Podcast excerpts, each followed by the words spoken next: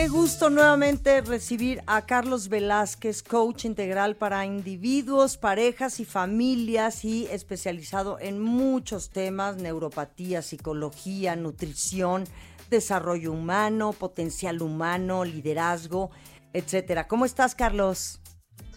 Muy bien, Mariana, buenas tardes. Buenas tardes a todos tus oyentes de tu programa Mariana, perdón, Labrana al aire, gracias por tu invitación. Gracias. La semana pasada platicamos un tema muy interesante que fue la espiritualidad, camino al autoconocimiento. Siento que nos faltó tema y tiempo, mejor dicho, no tema, sino tiempo. Y por eso mismo decidimos hoy, tú y yo, darle continuidad. ¿Qué es la espiritualidad? Y también se quedó pendiente el tema del ego, Carlos. Exacto.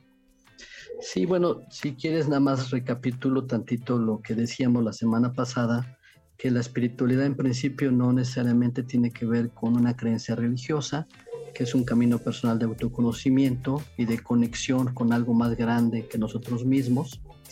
Eh, también hablamos un poco de, de, este camino de autoconocimiento, es un camino de autoobservación, de, de observar nuestros pensamientos, nuestras emociones y a qué reaccionamos que nos, hace conectarnos más con el mundo o aquellas cosas que reaccionamos que nos hace contraernos y sentirnos separados del mundo.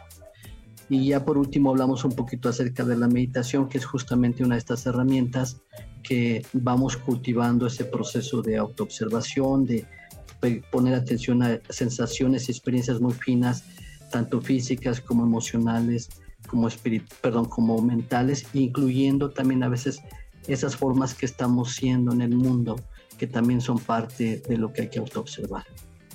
Sí, ok, entonces, ¿cómo, en qué momento, cuando nos autoobservamos, siempre va a estar la presencia del ego? El ego está todo el tiempo en nosotros. Carlos, ¿qué es el ego? ¿Cómo, ¿Cómo se comporta el ego y por qué, por lo general, nosotros atendemos al ego? Sí, mira, eh, eh, primero tenemos que decir que el ego es algo que es importante, es como este sentido que nos da identidad de quién somos, aquello con lo que nos identificamos y que definimos que somos nosotros, y que en principio, cuando nacemos, nacemos sin una realmente una estructura de identidad, vamos conformándola conforme vamos creciendo. Nos empiezan a llamar por nuestro nombre, por ejemplo, tú eras pequeña y, tu mamá, tu papá, tu familia empezó a decirte Mariana, y llega un punto en el que el bebé dice, ah, cada vez que dicen Mariana me miran, pues yo he de ser Mariana. Y vamos construyendo de la misma manera si nos dicen, oye, tú eres una persona inteligente, o tú eres tonto, o tú eres trabajador, o tú eres flojo, etcétera. Vamos construyendo un sentido de identidad y es necesario que vayamos construyendo esa individualidad, ¿verdad?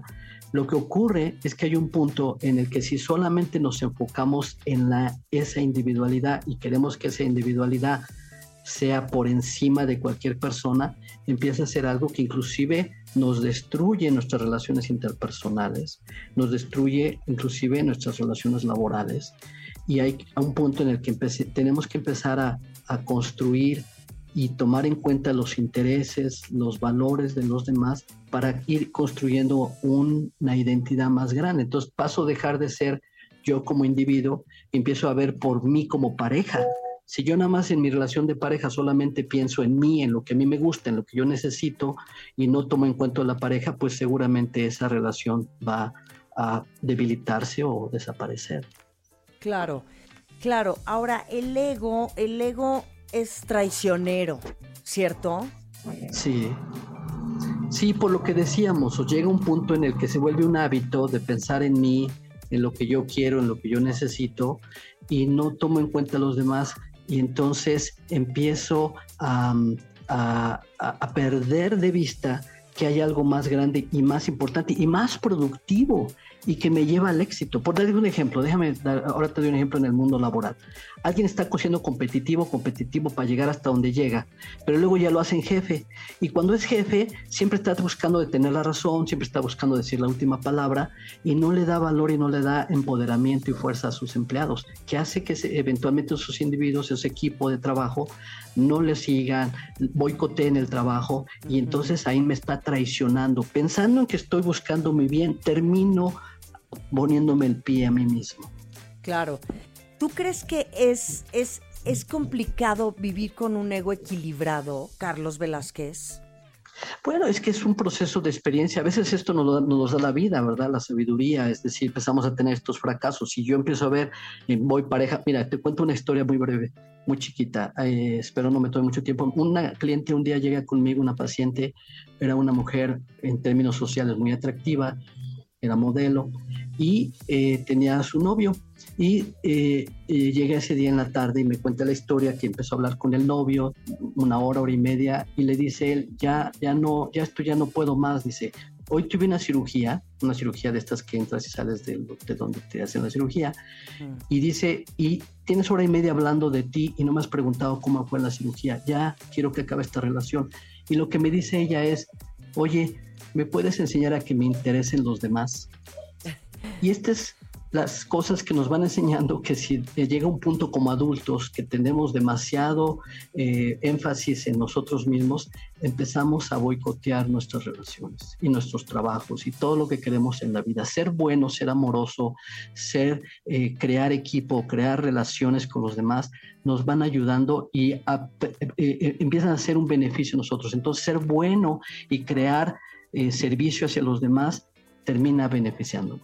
De acuerdo, y que este podría ser uno de los primeros pasos para el autoconocimiento, que esto, pues, Exacto. ajá, ¿qué otra cosa nos podrías dar en un minutito? Yo sé que los tiempos son cortos, si no, te esperamos la siguiente semana, pero el autoconocimiento, Carlos. Bueno, lo que te decía la vez pasada es, es mira, decía ah, eh, Platón, una vida que no es examinada no vale la pena vivir.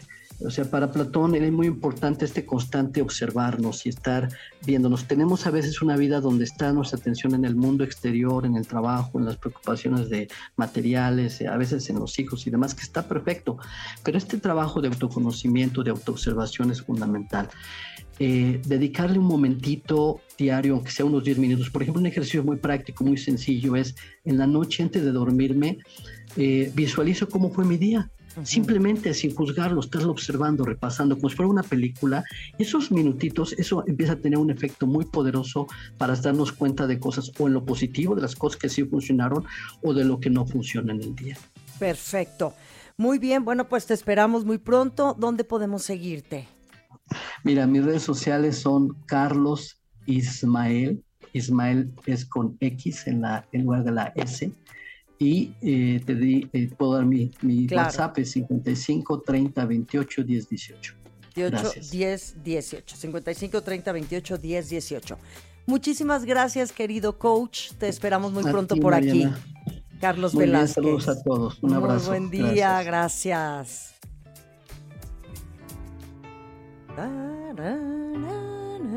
Hay otra de mis canciones favoritas. Ya me voy, les mando un beso. Sean felices hay que aplicar el autoconocimiento. Muy buena tarde.